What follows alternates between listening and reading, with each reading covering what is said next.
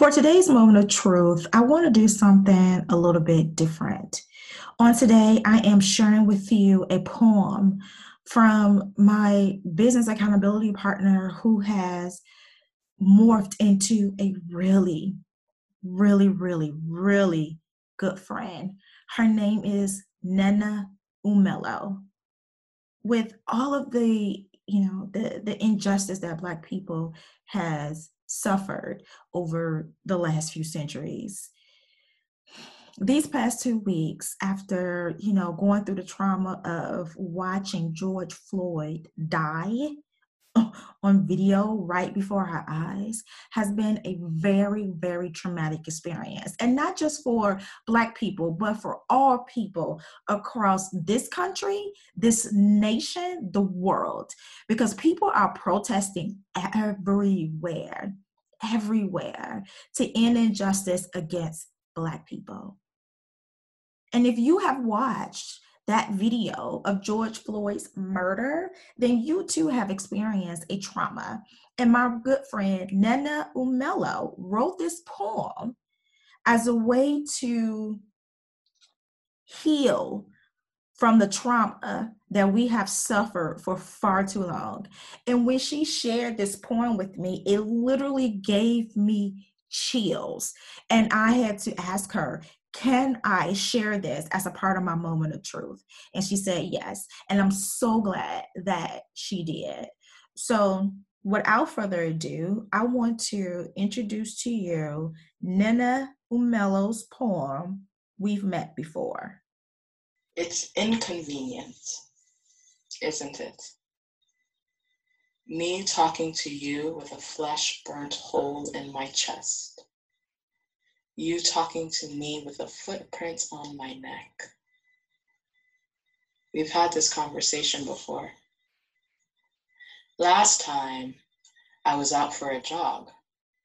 The time before that, I was asleep. You stormed down my door to wake me up. We met again while I was driving. My daughter was in the back. You scarred her for life made a surprise visit while I was babysitting, and again at the playground. Remember when I was wearing a hoodie, walking back home? There was a time I was laying on the ground, and another time I was down on my luck, homeless. You found me again walking at night, and again holding a cell phone, and again with a broken tail light. You stopped me at Walmart.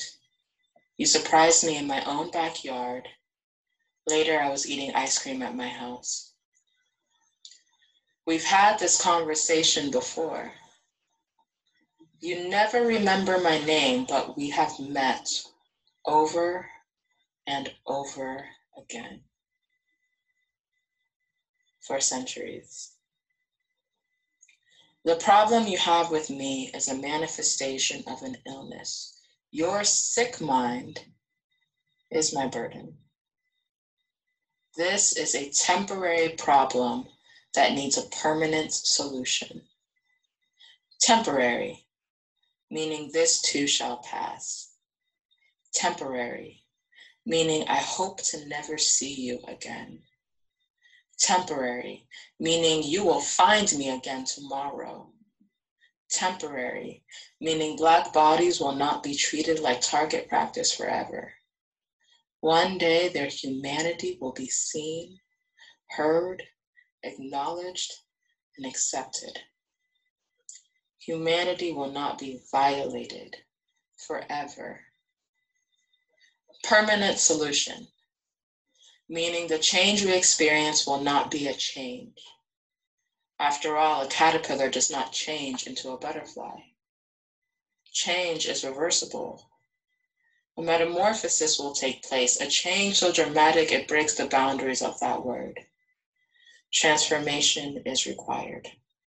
Family, no matter where you are in the world, I really do hope and pray that you have started your healing process from experiencing the trauma of watching George Floyd die on video. I really, really hope that you started your healing journey because it is so important that you heal in order to stay in the fight against injustice against Black people because it's going to get uglier before it gets better. And we need you. We need you to operate in your purpose. We need for you to stay obedient and fulfill God's word and do what it is that He has called you to do. And in order for you to do that and be able to stand against what's coming you know, in the future against you, you have to heal. Whatever that healing looks like for you. For Nana, it was writing a poem. For me, it's talking to my therapist. What does healing mean for you? There is no right or wrong way to heal from trauma. So, whatever that looks like for you, I just pray that you take the necessary steps to start your healing process so we can continue to fight injustice against Black people. Thank you so much for having another moment of truth with me. Please share this episode across all your social media platforms. And until next time, always remember that you are enough and your truth is beautiful.